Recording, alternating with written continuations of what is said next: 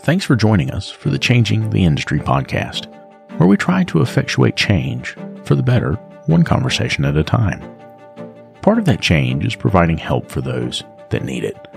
This is why we've partnered with the Institute for Automotive Business Excellence. Whether it's help with sales, operations, or just getting your numbers in order, these folks are some of the very best in the industry. And for our listeners, they'll sit down with you and go over your strengths, your weaknesses, and the opportunities that are in front of you. They'll create a customized plan for how to move forward, absolutely free. That's right, free. And if your plan includes one on one coaching, they can also help you with that. There's no hard sales pitch, no obligation, just honest help from honest people. So if that's something that you think could benefit you, make sure you click on the link in the show notes. And now, on to the show.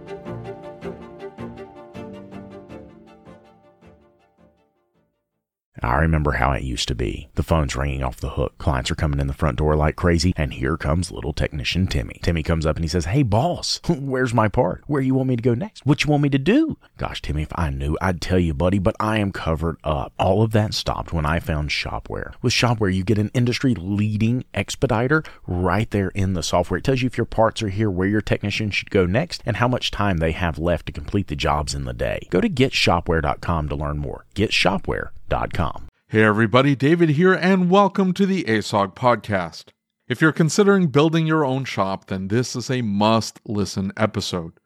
Lucas and I were joined by Dan Topel and ACA's Female Shop Owner of the Year, Tara Topel, of Topel's Towing and Repair in Lake Mills, Wisconsin. Recorded live at AAPEX 2021, both Lucas and the Topels recount the struggle and challenges in navigating the complexities of putting up their own buildings.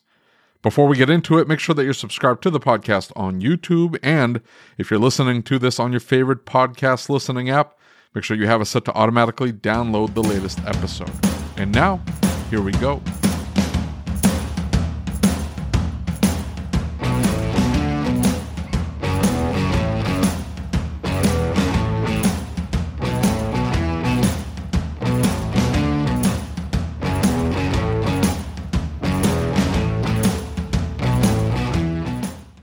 All right, David, what do you want to talk about, buddy?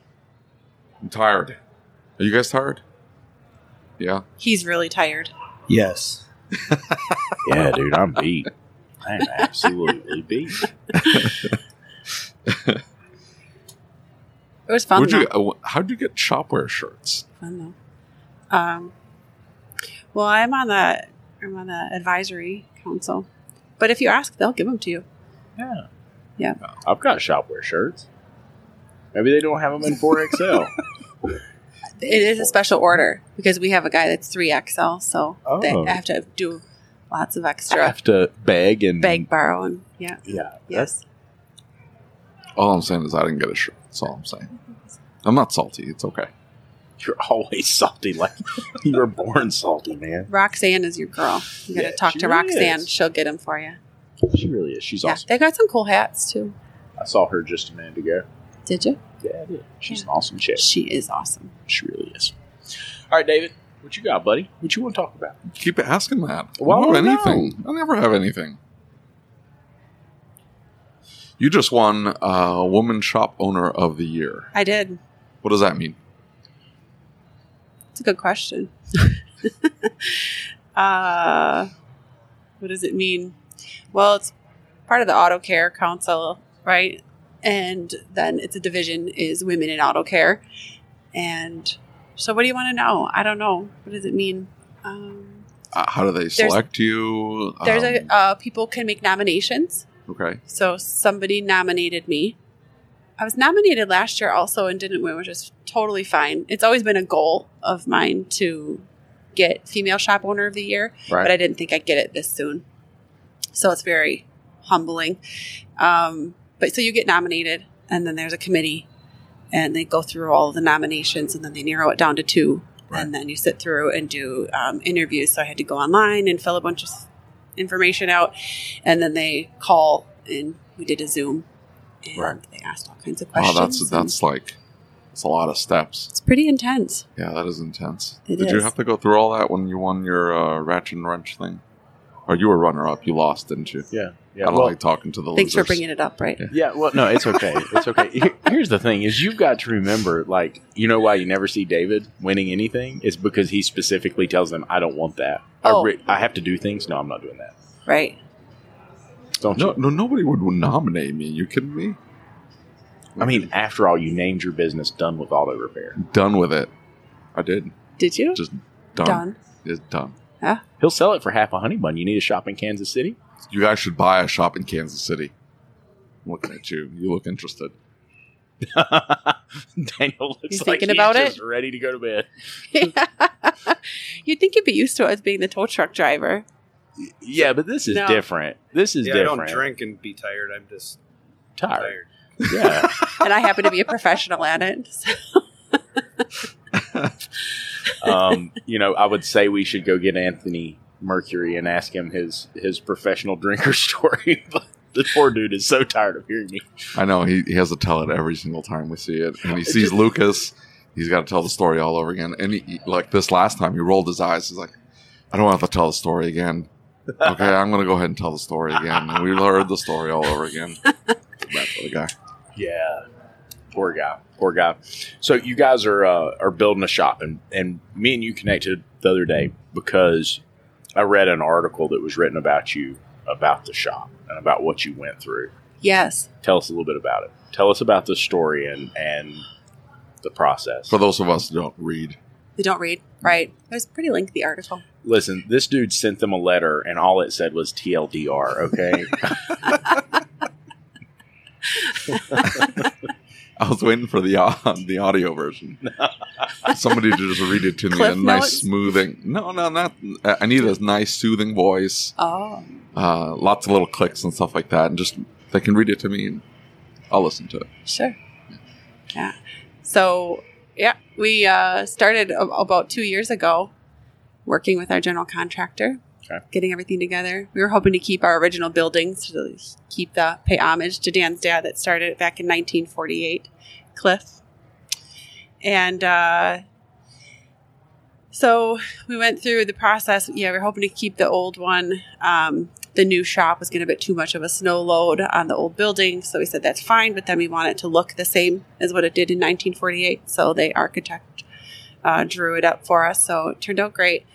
Um, the banking process seemed fine. It almost seemed easier than I thought it was going to be. This Yeah. is before COVID or just right before. And um, so we knew we were doing it. Unfortunately, his dad actually got really sick and ended up um, passing away. He was 96 years old, though. wow. Wow, Amazing life. He worked until he was 94.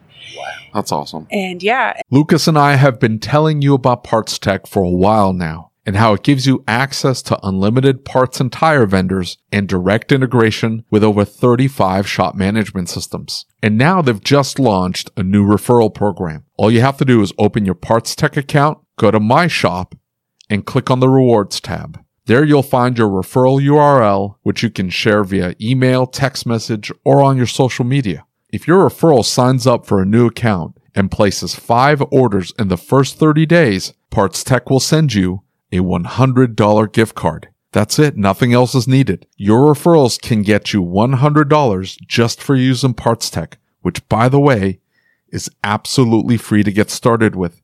So if you're using PartsTech already, start sharing that referral link. And if you haven't signed up for PartsTech yet, what are you waiting for? Click on the link in the description or go to partstech.com forward slash podcast. That's partstech.com forward slash podcast. Hey, one more thing. If you find out that your shop management system doesn't integrate with PartsTech, it's time to upgrade. David and I use what we believe to be the very best system on the market, Shopware. With unmatched features like Parts GP Optimizer and DVX, which is their digital vehicle experience, Shopware really is way more than just a shop management software. With it, you'll be able to create an immersive and interactive experience for your client, setting you apart from everyone else using run of the mill software. Are you ready to upgrade? Click the link in the show notes to get started. And so, um, yeah, he passed away January, just before everything kind of went crazy with COVID. And then we started on the process and everything of um, designing it and the whole banking thing. We had uh, three different banks we were working with and two approvals. So it's fine. And then last fall, uh, we demoed the building uh, the old building. We were in a temporary location, which has been a godsend. And um, Dan actually went on a bucket list hunt- hunting trip out to Colorado for elk. And I got a call. So he left on Wednesday. I got a call on Friday that said um, the appraisal's super low, which we knew, but the appraiser's not changing it. Oh man. And he had very wrong, um, like wrong materials that he used. Wrong. I mean, the comps that he used were like little podunk shops up north, Right. and um, it, it just there was so so many things wrong. He they wrote a rebuttal, it didn't work, and they. Um, yeah, so he said uh, we can get another appraisal, but it would have to be so crazy high, and they, they're going to take the middle of it. Oh man. So we lost our financing. Oh no. And the old building was down. I found out on Friday. He would he didn't get home until a week later. so I just held on because there's no way I was telling him that when he was out there. And uh, yeah, so then we our quest started for getting reapproval, but then it was during COVID, Right. and we had people were like, you know, somebody said, oh. You know, we can have an appraisal done for you in two weeks. And because the other bank that we had approved us said it was going to be another month. And we're like, another month? We don't have another month. Like, we gotta go, you know? And then it took oh, a year. It took a whole year. hmm Well, and and you know, I kind of connect with that, and the, the reason I said something is because we're going through something very, very similar, and and so much of this story, the reason I relate to it is because you don't know what you don't know. You Yeah. don't know about this process until you get right in the middle of it. And just like tearing down the other building, you're probably sitting there thinking to yourself, "Well, I need to do this. I need to get moving. We need to get it down so we can go." And then what happens? Things change dramatically overnight. All of a sudden, something mm-hmm. changes, Yep. and and you know, I, I look how, at how us- did you guys generate revenue? We're in a temporary location. Okay. So we moved our hoists over and um, actually just added another hoist. Uh, it's more efficient space than what we had. So it's not bad. Uh, we're already able to grow. And How um, far was it from the original building? mm, Maybe a mile and a half. Okay. Yeah. Yeah. But it uh, was the idea you already own the land that you were on, and so what did you just lease the different locations? You can move everything over while they they built the new building. Right. We're just That's pretty renting. smart. Yeah. Yeah. Yeah, very fortunate. One of our clients actually had it. He was an electrician. And so it's got a really nice, uh, huge office and really works out well. It's just one door, but the way that the shop is laid out, it works Yeah. out really well. So, So, long story short, now you you finally work your way through all this, and obviously that's got to be super stressful for both of you. I Right. mean, like that's intense. What what did what did you take from that? Like, did she just take it all and run with it, and you're just kind of back? uh, You know, Uh, initially, yeah. I mean, it seemed like it, the process moved very fast. right? Like, but the like we, they sat us down. They're like, "Hey, tell us about your dream shop." right. Because initially, I'm like, you know what? We just want to do an addition. That's all. Like, we just need a little more space to make some more money. Right. You know, it's we're stuck in this little shop built in 1948. right. You know, let's get add on. You know, and, and it went from a, you know, quarter of a million or not quarter, three quarters of a million to a million dollar shop, and then all of a sudden it grew to a 1.6 million dollar shop, and then all of a sudden it turned into a $2.6 million. You know, it's just like yeah. Just steamrolls out of the way. just, it just yeah it just avalanched down you know into this gigantic it's a beautiful facility right. um, but it's it doesn't even seem real Yeah. when you start talking about money of that Yeah. magnitude. Exactly. We're a small business we're not a car dealer you know we're not Right. we're not big so Right. i am a chew on it kind of guy i like when i make a just you know it takes me half an hour to figure out which soda i want to get, you know what i mean so so to start spending all this kind of money and just trying to figure all this out in such a short amount of time right. it was tough on me. Yeah. And then I to add, believe it. and then I added just the uncertainty of COVID nineteen. Right. You know, just- he really was saying the whole time, like, Tara, we don't, like, we do not have a check. Like, we should not be doing this yet. And I was like, oh no, it'll be fine. You know, we have a backup finance and no, it'll be fine. And his intuition was correct, which Well- it happens way more than Oh yeah. well, I mean, it, it just about happened to us. So, long story short, what happened in in mine was, is that first of all, I just needed enough for the floor. Right. I had other money put back to build the building. I didn't need a lot of money. I need two hundred fifty thousand dollars. Mhm. And so, long story short, I went to the bank and I said, "Hey, I want a business loan. I don't want a construction loan. I want a business loan." You already have first on the property because it was my dad's property. You have first on the property. Its value six hundred sixty thousand dollars Mhm. just by itself. The way it sits at six acres, hundred thousand dollars an acre where it's at. You got plenty of equity, right? Just you know, hold that as collateral. We'll do two hundred fifty thousand dollars. Here's the P and L. We've got plenty of of cash flow to do this. I need a little bit of equipment. I want to put new equipment in. Here's how much I need for the equipment. And they said, okay. Two months later, they come back and they say, hey, tell you what, we can go ahead and we can roll that other loan into it. You can pay that. That'll be part of the purchase of the property from your father. We'll just put it all in one. Cool, whatever. They never said anything about the fact that when they did that, they changed it to a construction loan. And so all overnight, everything changed, and then they they got the approvals. They gave us part of the money for the equipment. So I said, okay, cool. We'll go ahead and pay for the equipment now, and then we'll we'll just have that because it's hard to get equipment right now. It's really hard to do that. And then the next part of the process just drug on. And David sit there and listened to me like just ream this dude. It got to the, because he would tell me something, and then it would completely change. Right. And I finally said, Look, you're the effing professional. It's your job to lead me and guide me because I don't know these things. Right. And really what it boiled down to was is they came back and they said, You need flood insurance. I'm like, okay, cool. It's out of the flood zone. We're gonna get a what's called a LOMR-F that says that it's been filled, it's out of the flood zone, it's nothing you have to worry about. But I understand because the law says I have to have it right now until we get that. Cool. I can deal with that.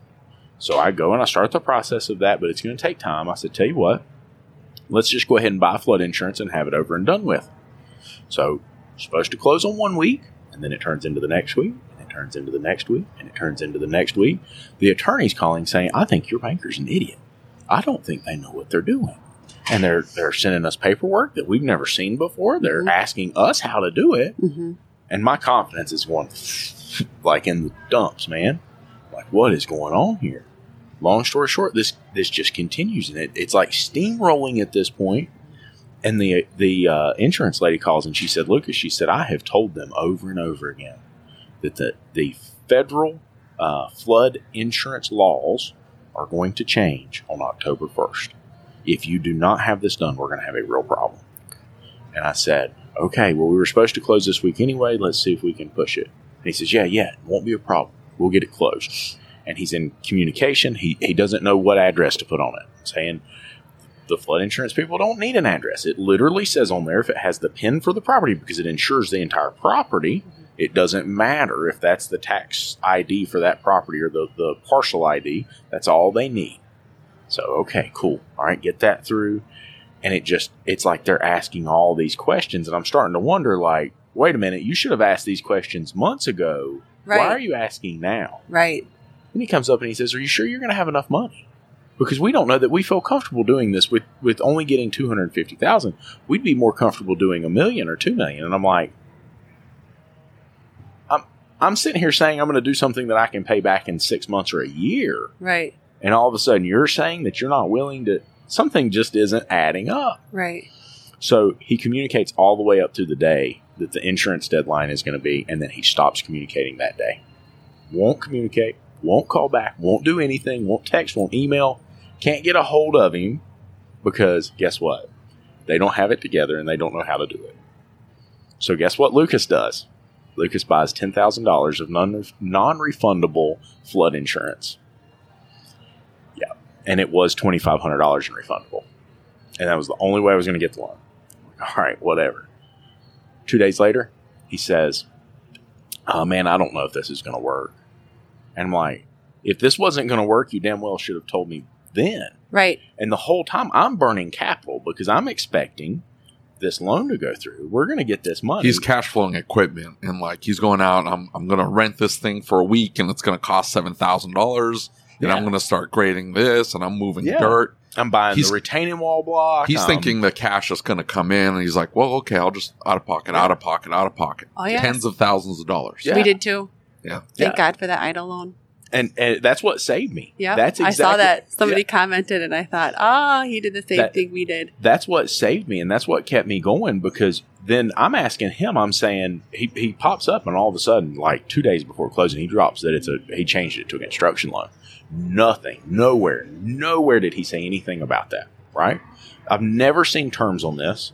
The attorney calls that's doing the closing and says, Um, I just think you should know this is the most aggressive securities package I've ever seen. They basically want you to sign your life away. They want your life insurance. They want your wife's life insurance. They want your dad's life insurance. They want, and I'm like, hold up. Like, there's got to be a reason they're being like this. You know, why are they so? It turns out they've never done any building loans. They've only done equipment loans. The bank had just been bought out. All of this BS, you know. And so then it comes down to a draw, and he's like, "We can't."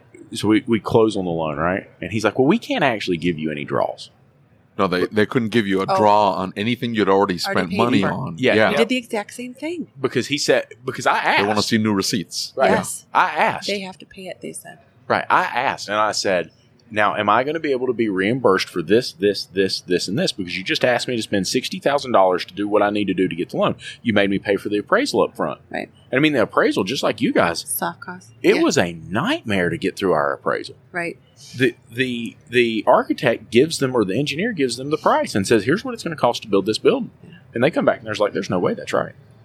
Okay. We need a list of everything you're going to do to build this building. That's your job. Right. idiot. Yeah. Like that's what you do. Right. Why am I paying for it? Why am I? If I'm going to sit down and make an Excel spreadsheet with everything we're going to do, Yeah. why don't you just freaking give me the money and I'll just do it, Right. right? Yeah. I mean it. It's been one thing right after another. Seriously. The when the I think the third appraisal that ended up getting done, I actually gave him I told him what comps he needed to use.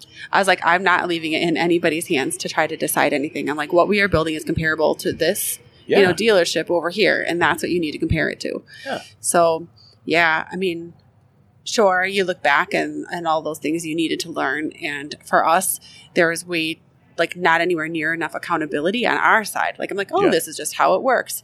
Like if I was going to go through it again, they'd be getting a phone call every day. I'd be like, when is that going to be done by? There would be major accountability on their part to Yeah. know that it was getting taken care of the way it's supposed to because there are so many similar things that we had to go through. exactly. A lot of his story, though, in my opinion, was the the bank changing hands, and then the underwriters, which is who his banker, the person that he had he had contact with,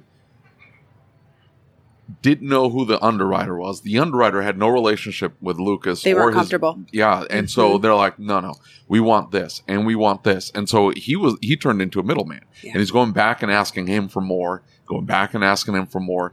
He's getting reamed by him and by the underwriters, and the underwriters are like, look, you want the cash? This is what we need. Yeah. The underwriters weren't uh, well versed in this type of setup, and it and what he wanted made sense, like you know, from a logical standpoint, yeah, the the but that's not what the underwriters are like. Well, we don't have that kind of loan package. Right. So for us to, to do this, we need to put together a loan package that's within our portfolio. Otherwise, we're not touching it. And to do that, we need all of this other garbage. So do you think like because this sounds like a nightmare, I don't think I'll ever even attempt to do anything like that. I'll just find some dilapidated building, slide in there, and call it good. Not that that doesn't turn into a nightmare on its own. It does. so the lesson, kids, is don't open a shop. Anyway, so um, so is it is it start with a bank that you know in full confidence they have either a, a package that you know fits what you're wanting to do or they can at least show you while you're shopping for a banker that yeah look we did this loan got that building built this is what we used to get there. It almost seems like you have to go to 15 different banks and ask them a thousand different questions and go i want to make sure that i'm not going to get hosed here halfway through this process a year later I just don't think there's any loyalty in banking. I just think I just Oh, no. bankers and like you said, you're right. The underwriters could have switched, and then so from what they started, we ended up uh, meeting up with a guy that goes to our church and is in my Rotary group. Right towards the end, like I, I too was done.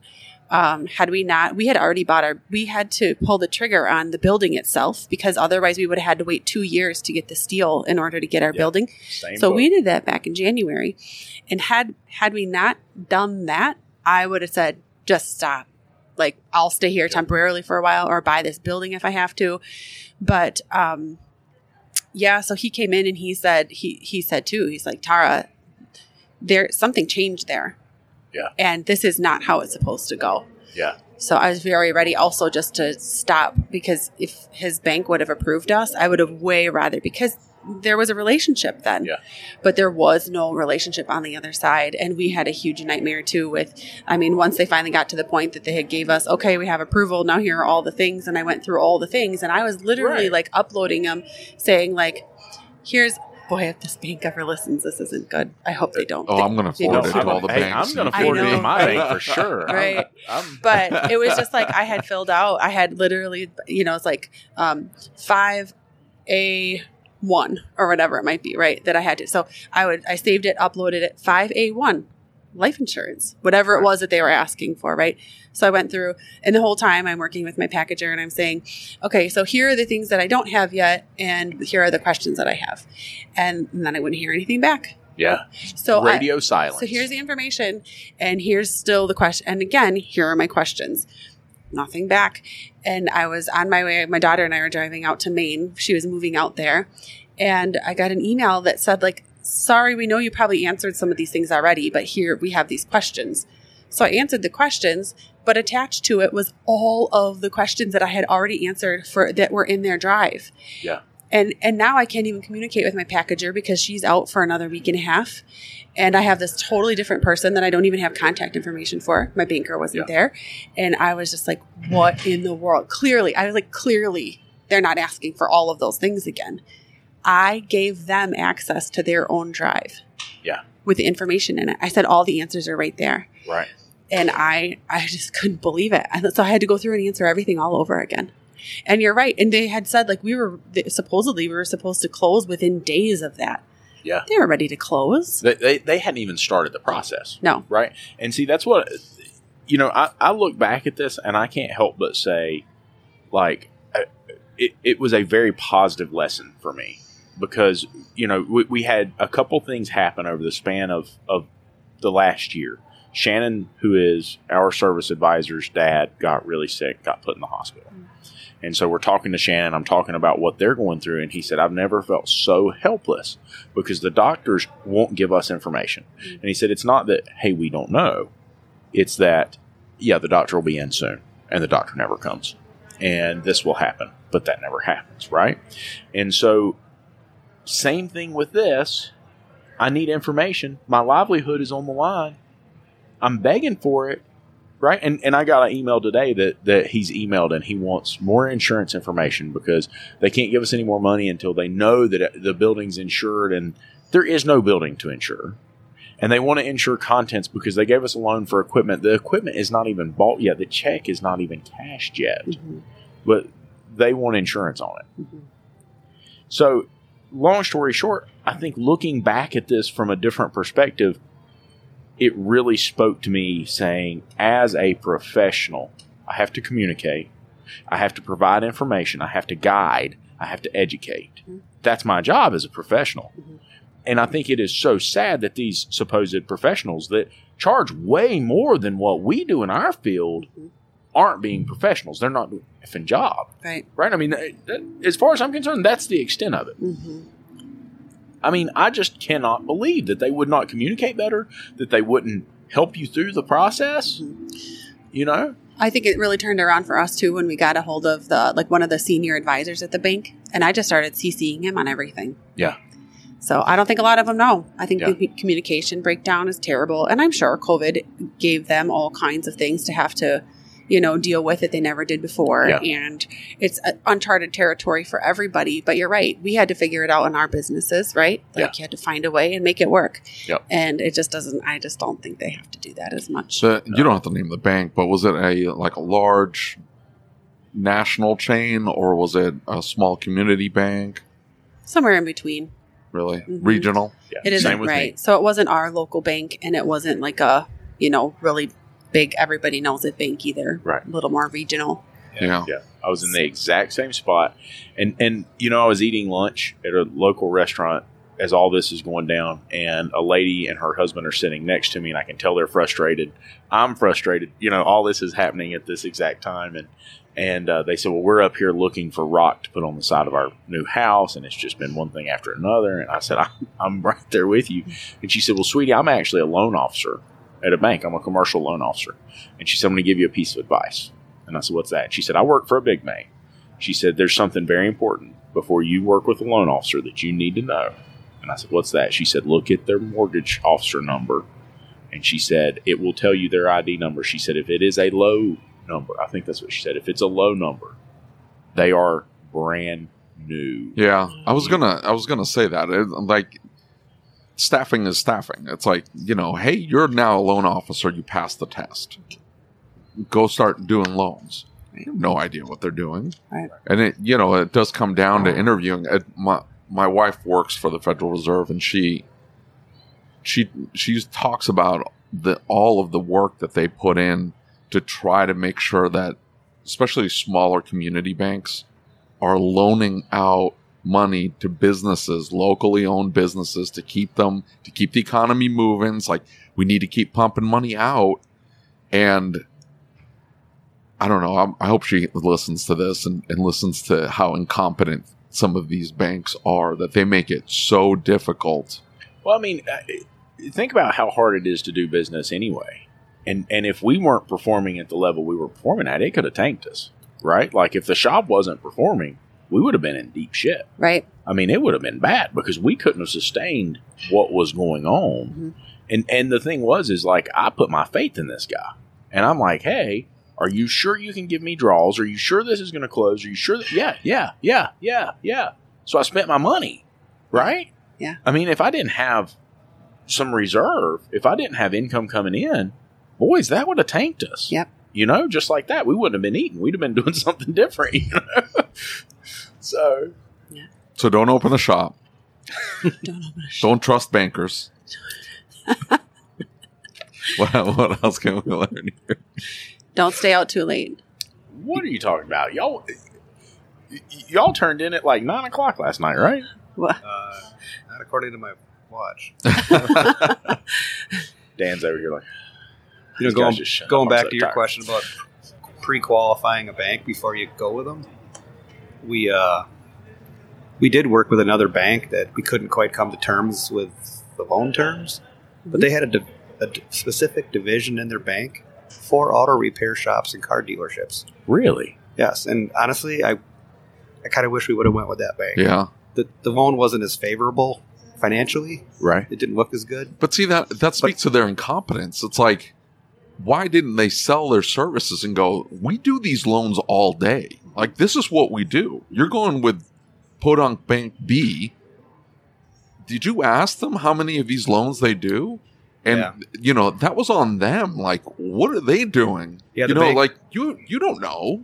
Like Yeah. you're like you're just looking at numbers on a sheet, going, ah, they have better terms over there. Well, they don't know what they're doing, and they didn't sell you on that. Yeah, I guess. I mean, it was really like bank was called the bank we are with now, Bank One, and Bank Two wasn't as good, but um, very communicative. Communicative. Uh, Tar was answering questions with them for quite a while, hmm every other day. hmm And what Bank One was, we never talked to him for what two months. They came out of nowhere. Yeah. Yeah, with an we gave approval. him all our information, and didn't hear anything. Was thinking, okay, well, nothing's happening with that bank. Right. the bank number two was literally going to fly. I won't say what I say what state it. We're gonna, Well, don't wanna tell whatever. it. Yeah. We're going to fly from South Carolina up to Wisconsin just to look at our empty lot Yeah, and to meet with us And because meet it's with us, about they- a relationship. because they wanted to meet us. They're going to fly three guys across the country to come meet us, Yeah. Right. and that actually spoke volumes to me. And then all of a sudden, out of the blue, the next day, this other bank one calls up and goes, "Yeah, we're good to go." Right. And Yeah. We're like, wow, really? Like, and then it just kind of like, well, we have an approval, and this other bank, the terms aren't as good. And they're going to have to start brand new right now. Yeah, Mhm. but turns out all the questions we answered to Bank Two the whole time, they had all that information. The other bank that just said, "Okay, we'll take you on," they didn't have any information. So then we spent uh, six months Right. answering the same questions we probably already had given to Bank Number Two. Yeah. I think we already have, would have a building half erected had Right. we gone with Bank Two. Well, and and you know, so I'm I'm in.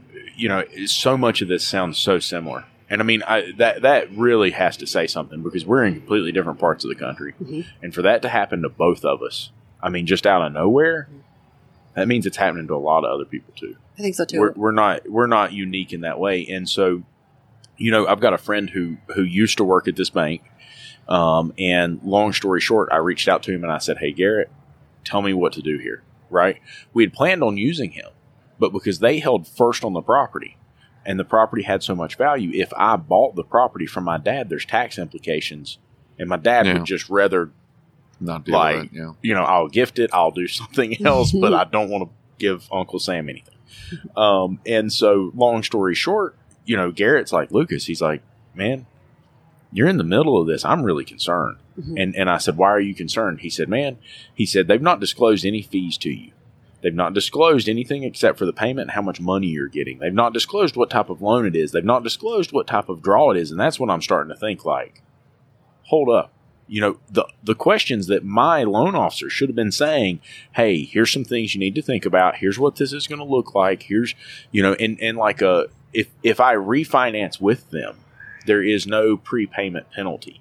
If I don't refinance with them, if I want to move the loan somewhere else and I pay it off early, it is a $25,000 flat rate fine right. from day one Mhm. un- unless I until the very end of the term, Mhm. right? Twenty five thousand dollars all the way to the end of the term if I want to pay it off before. I think we have three years, but similar, right? Five those years. are Yeah, five, five years, right? But those are the kind of questions, and how would you know to ask those questions, you right? don't. Is that kind of what our bottom line is? Is unless you talk to somebody who's gone through what we've gone through, Right. then now we can say, Well, here's what- the questions you need to ask. But we, who who would we have asked those questions to? Right. Well, that's And- what he's saying. Like that, that was the banker's responsibility to, to guide you, Right. Like to educate you. Like, hey, we're gonna we're gonna hold your hand through this process because you've never done this. I do these constantly. Yeah. that's the frustrating part. And you know, like, I'm, I'm thinking back. How did I choose my bank? Well, they were conveniently located, and and that's it. It nothing else. Like I didn't. You know, everybody has a business checking and personal checking accounts, and they have ATM access and debit cards and stuff like that. But I don't think I ever went in there and said, "Do you deal with automotive repair shops? Do you know what type of business it is? Do you see these type of transactions? What kind of products do you have?" In case, you know, thinking long term, in three to five years, I'm going to want to build a building. Well, you know, three to five years before that is when you want to start the relationship with the banker, right? So when you're choosing a bank for just something as simple as a checking account, having a three to five year history where they know your business, they they see the transactions coming through, they know you're making money, Mhm. you know, you have a good reserves with them, and they do the type of loans you're going to need down the road. And how often is that discussed? Well, the answer is never. I don't think I've ever seen anybody on ASOG ask, "How do I best choose a bank?" Right. No, of course not. And and I, I I think that there's a I think it speaks to to the need for professionalism, right? In all trades, right? Ours, theirs. Yeah, we're not going to force that. Like, there's nothing No, you can do not. about that. And they're they're going through like my my local bank. I love the way they do business. If they change, I'm I'm just I don't know what I'll do. I'll freak out. Just the way they process transactions. My wife was telling me that they're they're going to be pushing an initiative through because apparently our banking system is like very antiquated. The way they process payments, and he's like, and she she goes, um, we're we're going to be able to instantly process payments. I mean, instant. The banks, the once you pay for something, the money's out of your account instantly. The money goes into their account instant. As soon as you swipe, as soon as you whatever.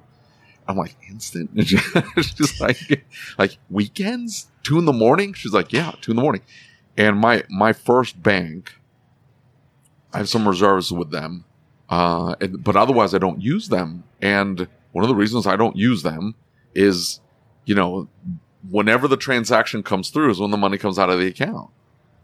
And I don't want to use that as my OPEX account. I need some consistency. I want to see those pending transactions. I want to know, like, because you, you, I try not to tie anything with EFT. I try to process everything through credit card, but I do have some transactions that go through EFT. But there's not a lot of money in that OPEX account. It, you know, it's cycling through. It's just the way I do my banking. It's weird, but I don't have a lot of money in my bank, uh, OPEX account. So if all of a sudden a large transaction comes through and I'm not watching for it, and and that first bank, will not let you go in the negative ever without hitting you with fees. Mhm. Where the second bank, they'll give you till the end of the day, till 6 p.m. Right. Uh, and you can, uh, I think it's actually 8 p.m. Central Time to move the money in. Well, that okay, fine, no problem. And all I've got to, it doesn't matter how much money you have in these other accounts. You may have tens of thousands of dollars in Yeah. in these other accounts, but if this one account goes negative, boop, fee. Okay, well, I can't do business like that. I'm, Right. so I moved all of my stuff to the second bank, and and she's telling me, yeah, we're gonna move. So I don't know. I went off on a tangent. Well, I mean, You're getting into treasury too. So that's another thing is like, what does a treasury look like? That was one of the conversations that we had with the first bank that had approved us that we were supposed to get going forward with. And we had, I had like almost an hour long meeting with their treasury, you Yeah. know, area. And she's like, here's what you do. Here's what you don't do. What are your needs? How you currently work and operate? How are you paying your bills? How many checks are you writing? All of those things.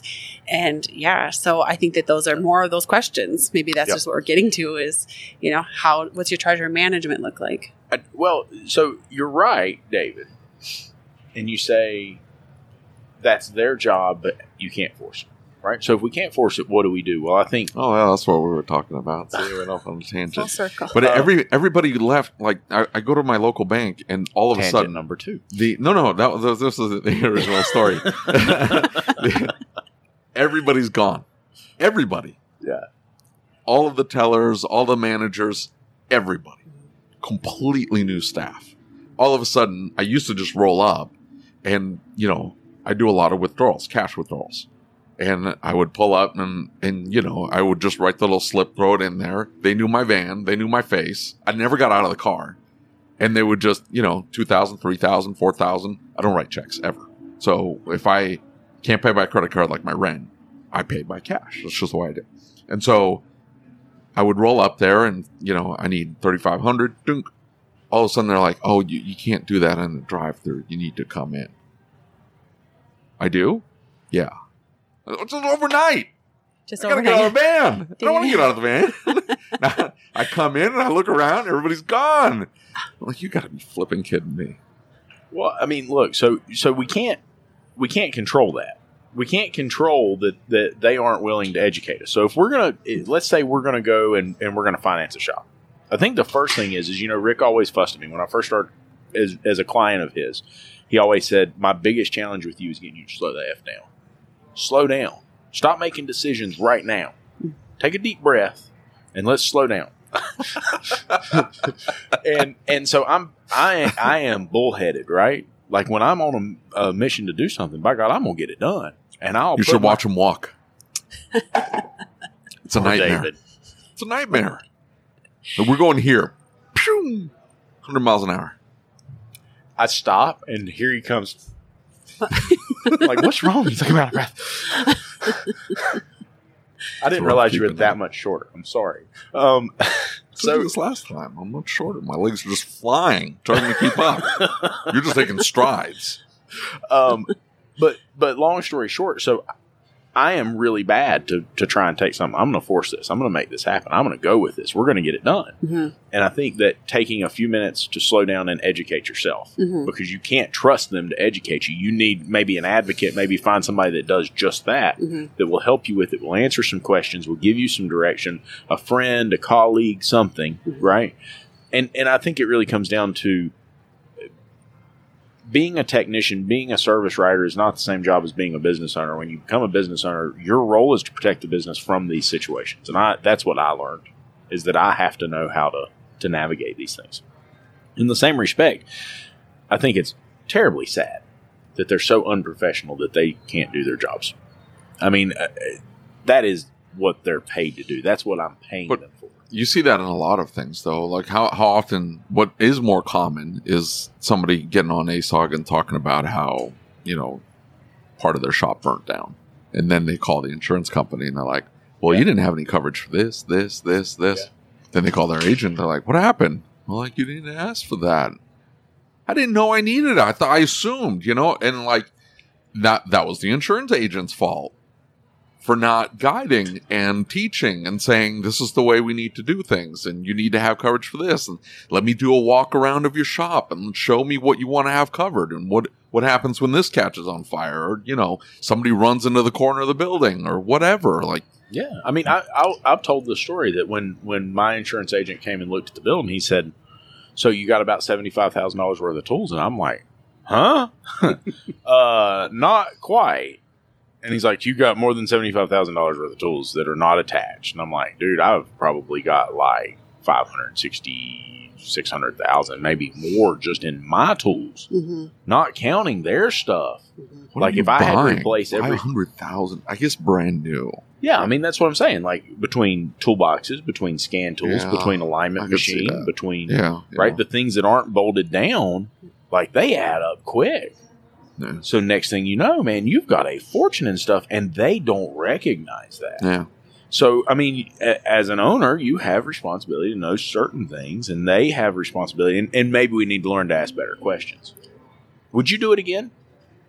Build. Um. Ask you when you're done. Yeah. Right. No, I think that's going to be even more difficult. Like, I, I don't think this isn't going to get any easier. Right. Yeah. It's going to be hard. Yeah. Um. But if it was easy, everybody would do it. That's true. And we just got to a point where, you know, I just felt like we were breaking even more regularly and not profiting. And I thought I could go work somewhere else and make a lot more money and have a lot less headaches. Yeah. So either we're going to go big or we're going to be done. Yeah. And so we we're going to go big and see how it goes. He's a little bit older than I am, not a ton, but he's starting to think a little bit more like towards the ending of things where I'm like, ah, we got plenty of time. So he's 35, know. you're 25. Right. I mean, Daniel, you can't retire that early, brother. I don't have any quarters in my pocket. I am 25. This is what the towing industry does. Um, is it Richard Campbell? Uh, Richard Campbell in, in ASOG. Every time somebody says something about towing, I'll post a question. I'll just or I'll just tag Richard. Say, hey Richard, how do you make a million dollars towing cars? He said, you start. That's exactly right. You know, you're probably going to need more than two million at this Yeah. point. you know? um, so your plan isn't to work till you're 94 like your dad If my body will let me, but it, it won't. I can't even walk around AAPEX without my knees hurting today. He didn't So- take his medicine this morning, his uh, pain. yeah but that's not Relievers. like you know you don't have to tow cars till you're 94 I know, but my I dad know. did till he was almost 90. Wow. wow that's crazy Climbing That's in and nuts. out of big trucks, not, you know, Wow. one tons. He was Right. Big two trucks. ton trucks. okay Yep. so so he was a freak of nature uh, most people He can't probably do ate like cigarette and bacon sandwiches as a kid, you know. those, those depression era guys. And eggs. They were tough, Yeah. man. Yeah. They, they were, were tough. different yeah they were a different Yeah. breed They really were. They That- talk about that in the shop all the time, especially the guys that were in World War II, the guys who, who really went through Yeah. something different. Mhm. They they had a different life. They had a different appreciation of, of what it was that we have right now because they had seen something far worse than what we had ever seen. we That is- turned into the humans from WALL-E Yes, Seriously. really have. that's what we Yep. turned into It is so true. yeah I say that all the time. Yeah. Yeah, my dad, my grandpa lost his farm right during the Right. start of the depression. My my dad, they say, he said he lived in a house that in the wintertime there would be snow on his blanket when he'd wake up in the morning. Right. So Yeah. that's that's the kind of house he had to grow up in as a kid. And then he they just worked. Yeah. And he told me when I was young, you know, you wherever you can make money, do it. Yeah. If some you know, rake someone's lawn. You know, just we're in the automotive industry. Until we kind of diversified, when I grew up, we fixed walk behind lawnmowers all the way to semi tractors. Right. Like we did everything. Yeah. You know, and now we've kind of specialized just because you kind of got to do that nowadays. You can't Yeah. you can't Yeah. be everything to everybody. But yeah I think we've gotten smarter too. We watched our parents do all that, and our kids did too. They don't want to do that anymore. That's why it's so hard to find help, right? Yeah. Nobody's working part time jobs on top of their full time jobs. Exactly. Exactly. And- oh, nobody really And and you know what's interesting is is talking about the depression era, right? I, I always laugh at my parents, and I always laughed at my grandparents because my grandmother would save all the country crock containers, and I'm like, why do you do that? And she's like, until you realize what it's like not to I still- have. oh yeah but i still do that Like, well, I- oh yeah, well they're, I mean, they're good leftover But containers I know, but think Not about it. We were crock, taught but- that from generation to generation to Lunch meat. generation. You know what I'm saying? Like, Right. Yeah, That's Dan's mom still from. cuts open her uh, toothpaste and she'll smear out Yeah. whatever is left. okay i don't do that No joke. But bacon grease, I say that. So the pretty- bacon, yeah, the bacon grease because you can cook pancakes with bacon grease. and and collard greens and uh, ghost peppers. Did I tell that on the po- on the podcast Yeah. already? No, I didn't. Yeah, you did. I did it at dinner. Oh, did you? I love collard greens, so I made an in, like this massive pot of collard greens right before we left. I was like, I was gonna do fried chicken, collard greens, and uh, coleslaw. And so I buy the collard greens, and I get three ham hocks, and uh, I had pork belly. I sliced up the pork belly or chopped it up, threw it in there, browned it on the bottom, then deglazed the, the pan and threw the onions and the garlic, and then the collard green. I'm like, this is gonna be so good. And I, I have a ghost pepper plant in my backyard, and I get three little ghost peppers. Three. I mean this this pot's this pot's this pot's this tall. Okay, it's it's massive. stock pot. Yeah, yes, that's what it is. It's a stock pot, and um, I'm like three little ghost peppers. It's fine. I'd already had them in something else, and it didn't make it that hot. I'm like, and I had given some to my tech, who who just picked them up, picked them up, and was like, it's like these aren't that hot. I'm like, okay, well, whatever. So I sliced three three little ghost peppers up. They're only like this big, and I threw them in the stock pot because you want a, little bit of a kick. And I let them cook. Six hours later, I tried the. and you forgot the part about forgetting to wash your hands. Oh, I had, Oh, well, I, had, I had washed my hand. I, that should have been the first indicator. I had, I had, you know, just kind of rinsed your hands off, and I rubbed my eye, And we start getting text messages, man. and I'm like, I'm like, this is this burns. I'm like, what in the hell? It feels like an intense sunburn, like all up and down your face. Yeah, I know what you're talking about. no, like it feels like a, a sun, like you're really intense sunburn. You're like, ah, what the crap? And so you start scrubbing your hands, just washing. Anyway, so six hours later, I go in and I and I taste the the broth, and oh man, this is flaming hot. I'm like, ah, I, I can't feed like my my entire family's wimps. Like they can't. I thought it was okay. I'm like, it's hot, but it's good. I can't feed it to my kids. I can't feed it to my wife, my father. Nobody's going to eat this. And I have this pot. It's I'm it's sitting at home. It's this entire pot full of collard greens, completely inedible for everybody but myself because of three stupid ghost peppers. Ah, Never trust a ghost pepper. never. Take a taste of it first before you throw it in something. Um, ruin the And don't entire touch your pot. eye. yeah, never touch your eyes. Never I, touch I have anything. read that. Like you get on YouTube and they're like they're, they're like, well, you got to wear gloves, and you know they're making a big show of it. And so I had I had stopped wearing gloves or anything like that. I was just grabbing them off the plant, just pick pick pick into the pot or into the little bowl there and stick them in the fridge until you need them. Uh, and you know I hadn't experienced any of it. I have no idea. I got one or two that were releasing a massive amount of oil or something. I've heard it's equally as important if you're a man to not Go to the bathroom. do that. Yeah. Yeah, but you know, that's true. Like, if you get enough of it on your hands, like, my hands are super callous. So I just didn't feel it on my hands. I mean, but we- if I had rubbed Look, the problem is- is, anything else, my head, my back, any Most of it people would have wash their burning. hands before they go to the bathroom. Mechanics wash their, or after they go. to the Yeah, bathroom. what Mechanics Candace washed be- before, yeah. Well, so I, I think I've got one closing thought on this. Yeah. You'll hear us talk on the show a lot. Have we been going that long? No, we were sitting here talking bad about you for a while. Well, You started streaming with two minutes in. Um, I, I am a big fan of It just moves Bu- on. We do this. Are a you lot. talking? Yeah. No, we just keep. If not, if not, we have multi-hour conversations about roaches, square cup holders, automatic climate control. Funniest episode we've ever done. I did cry when I was watching it again. Don't e- you, you just have to. Yeah, we're to rehash all the stupid cup holders. Um, long story short, though, I'm a big fan of Warren Buffett. One of the things that he, he's done lots of educational videos on investing. Man is brilliant, right? I don't care. I, I know people have political beliefs about him, this, that, and the other. I don't care about any of that. But when it comes down to, to investing, the man's brilliant. Nobody can argue that. Lots of money, right? Right. Very smart with money. And he, he tells a lot of stories, and, and the first one he ever told was is that he always learned never to spend more than ten percent of what he made. And he said, you know, when you're when you're in young and you got 10 bucks and you're taking coke bottles for a nickel and returning them 10 bucks is, is a lot of money and 10 cents is not a lot of money And then he said, but when you own half of Coca Cola, a hundred billion dollars, ten percent of that's a lot of money, right? That's a lot of money to have in your pocket. And and so I've always listened to some of the things he talked about, some of the things he said, and he said the most important thing he had ever realized as a businessman was to make his own decision. And the, the person he's talking to said, What are you talking about? What do you mean? He said, Never let anybody else make your decision, never let anybody else pressure you to make a decision, never let anybody else rush you to make a decision, because that's when you'll make a mistake. You have to make your own decision and you have to analyze the decision before you make it. And the best way to do that is take some time to make the decision. If anybody ever pressures you to make a decision when it comes to money, you shouldn't make that decision right now. You should slow down and think about it. There's a reason they want you to slow down and think about it. They don't. But they want you don't to. want you. Yep. Yeah.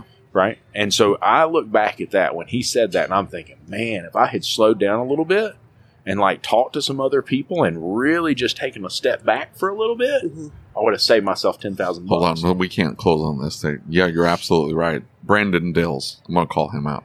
So he uh he's asking you, did you tell him he was looking at a building? You guys are familiar with Brandon Dills? Yeah. Jarhead Diagnostics. Oh yeah, I heard of that. Okay. Um he he decided for some godforsaken reason to get into automotive repair. That's how as I tried so hard to discourage him, but Lucas over here, who he actually listens to, is like, "Oh yeah, you'll be fine." I did not do did you that. tell?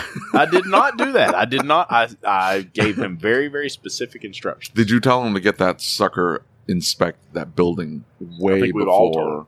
Did But- you? But I've see, forgotten to he's, he's tell him. very, he's very much like me. He got excited. Yeah. right? And and we had this conversation. We had a two and a half, three hour conversation the other night, and I said, Brandon, of all the times that I've ever made a mistake, it's been. I, I was excited. I saw all Excited these great and- yeah. things that could happen, Right. and I ran into it. And and You so, see the end vision. yeah. That's all that plays in your head. Yeah, You're like, and- this would be awesome. So I, I looked at a building before we decided to build a building. Right, I looked at a couple, and and my wife nixed one of them because one of them was was separated out. It was multiple buildings, and that's what we were trying to avoid. We don't want multiple buildings because we have bays on different levels. All this now, we don't want to do that. And so um, we looked at another building that was a big building, and Rick and everybody else is like, "Don't do it, don't do it. This is not right. This is not the right fit. It's out of town. It's the situation feels weird. Remember, Yeah. you even told me not to do it, and I almost never tell you not to do it. Yeah. um, long story short, you know, we go through this process and we're talking to them, and and my wife Alex and Rick both are like, nope, no, we're we're making an executive decision. You can't override us. We're not doing this, right? Mm. And when she makes an executive decision, I'm sure you know what that's all about. Um, when your wife makes an executive decision, It's like, yeah. there's an executive decision, and that means yes, ma'am, right? He's still learning that. No, I, I have I'm sure you have. I've learned that. Um, I just nod and smile. Yes, ma'am. Yeah. Um, so you know they nixed it, and they said we're not going to do that, and and so I had not told these people yet that I wanted to nix it, and they said, hey, we've got all the contracts signed, everything else. We just need you to do one thing first. And I said, what? They said we need you to talk to the person who owns the property next door because the septic system's actually on their property, and there's nowhere to put a septic system for this. So you need to talk to first. Oh, And I'm thinking, man, if I had not slowed down, I would have gone into that excited. Oh, I can make this work. And all of a and sudden, you don't have a septic system. right. And I mean, the building's useless at that Yeah. point, you know. And I'm sure you can work some out, but it costs way more than what you thought it was going to. They were probably holding that in their pocket, Oh, yeah. you know. And so those things start to come out. You don't get the building inspection. You just want the building. You're excited. Let's go. Let's go. Let's go. And you you circumvent every process that protects you. It's just like an evaluation on a car when it comes in the shop, right? The- oh, we got to go. We got to go. We got to get this work out. The client's in a hurry, man. They're waiting. It's an oil change. And we don't do the evaluation. Pulls out and the wheel falls off of it. Guess whose fault that is? I didn't take the wheels off of it. Doesn't matter. Right. That's me now. Just in your shop. Hey, Yeah. you know. so uh, I, think think you're right. slow down. I think we have to ask questions, but I think we have to ask the right questions too. Yeah. Like for us, when we were going to build our building, we had a structural engineer come in and we said, Hey, Yeah. how, how's this building looking for the future? Yeah. He's like, It's great. I think you got a good another, you know, 50, 70 years, maybe even. Right. What we didn't ask is, can we build another building next to it? Yeah. And can it still be structurally okay? Yeah. So we spent a lot of time putting thought and effort and energy in that old building when we just didn't ask the rest of the question. Yep. And I think that takes a lot of extra. But if you're going to be investing, then you you have to ju- not just ask questions, but ask the right questions. Absolutely. And and you know, I brought up the ten percent thing with Warren Buffett. A ten percent mistake is is a lot of money. And it can be a big deal. Yeah. And it, it, even if it just costs you ten percent of what you got, man, that's rough. But but you know, when you grow and you get better and you're asking better questions and, and those little mistakes get smaller and smaller, man, it's a whole lot easier to stomach. Yeah. I'd much rather lose a thousand bucks than ten thousand bucks. I'd much rather lose that building that I would love to have mm. as I would lo- lose that building that that you know Wasn't the right one. exactly. Yeah. So So, All what's right. your official title? Woman shop owner of the year or female shop owner of the year? What's the official? Female shop owner. Of the Female shop owner of the year. There you go. says it doesn't want to stream to Facebook. It lost the Facebook stream. Can't believe you did that, David. You know, hey, I have a buddy who uh, who started. He was streaming on Instagram, Facebook, and YouTube all at once. I need to ask him because it was. I don't think he's using Streamyard. In fact, I did. I sent him a message. He hasn't responded. Yeah, I wouldn't respond to you either. Guys, thank you so much. Thanks for sitting It's here. I know you guys were busy, and Thank you for having us. Yeah, Yeah. absolutely. Well, she's woman shop owner of the year. She's got to spread female. her- We just went over this. Female shop owner of the year. I'm sorry. For women in auto care, though, you're Close. It's close. No. Did you hear through the whole process she had to go through in order to get this? I listen. We've been at this for f- five days now, four days. My mind is like, I have a tech who uh, who is recovering from COVID. He got COVID. He he got the the kitchen sink. You can look that up on the internet. And he was fine. Comes back to work. First three days he was like a little loopy, but the last two days he was like, and I figured he was fine. I leave and I start getting messages. He's like, I mean, I'm just something not right. He goes, I think I got it again. You didn't get it again. You didn't get it again. I'm like, go. Do you have a fever? No. It's like you didn't get it again. He's like, yeah, but I just can't. I can't think. So yeah, I mean, he had to go back on the kitchen sink to uh to get his mind right, and so he's like, he is out of it. yeah. yeah, Yeah, there's a brain fog. Yeah. people get. My mom did. Yeah. Yeah. Have you guys had it? I had it Yeah. after I was vaccinated. Oh snap! Yeah, What vaccine did you get? Johnson and Johnson. But there's, I talk to people who have all different ones and are also getting it. So Don't I say I, I went to Nashville and looked the polls. Uh, I didn't really, but We I did go to Nashville. I think that's where I got it. we typically don't talk to David about COVID because it turns into three and a half hour long podcast that become very controversial. I'm holding back. If you need any COVID information, check out Tom Jode on Facebook. Lots of great information available out there. Lots of great information. Yeah. It wasn't bad though. But I still can't taste all the way or smell, which sometimes is okay and sometimes it's not. You know Greg Buckley? I do. I know who he is. Yes. Okay, so Greg, wasn't it? He said I don't think he was vaccinated though, was No, he? Because no, he got it like early on. he said he had like this disorder where things didn't taste like they used to taste Yeah. now. Mhm. Mhm. And so he said that like it's bad, like coffee tastes burnt and like that that's sort of what they like my my wife when I had it I didn't lose my my uh sense of taste like I could still taste things but everything was like overly intense That's so it was like too. super salty or super sweet my wife everything was super muted for her I lost my sense of smell. I just couldn't smell things. But you know that it's not sort of it's not the way people say it is. Because I don't know how many people are like oh I've had it twice. Like no you haven't. And they're like well I lost my sense of smell. Like, yeah but it's not it, it's not even that you lose your sense of smell. It's like things it's off. Everything's off. Right. it's not your normal experience.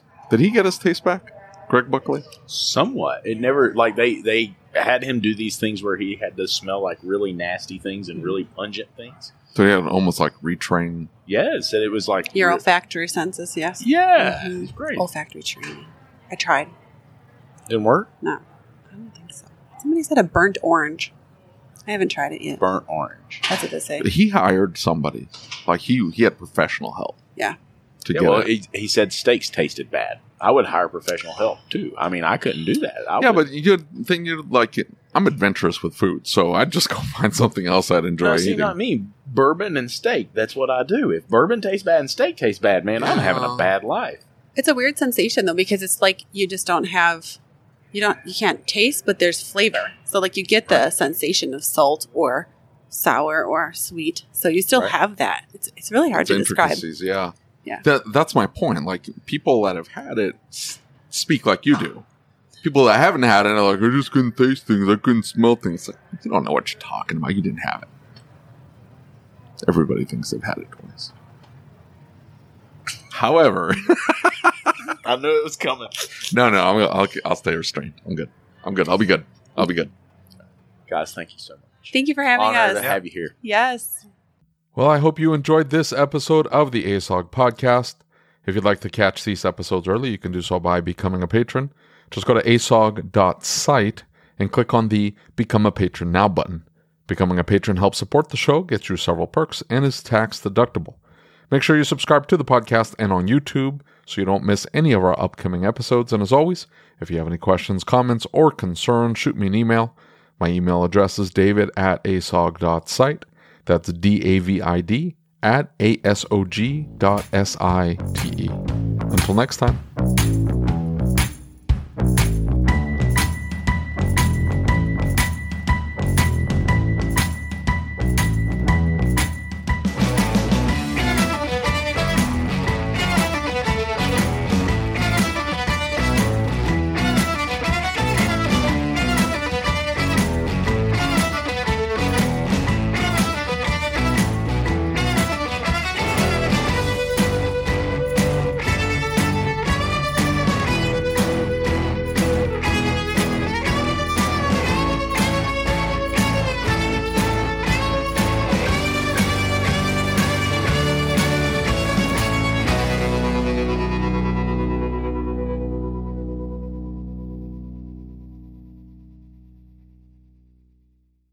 I hope you enjoyed this episode of the ASOG podcast.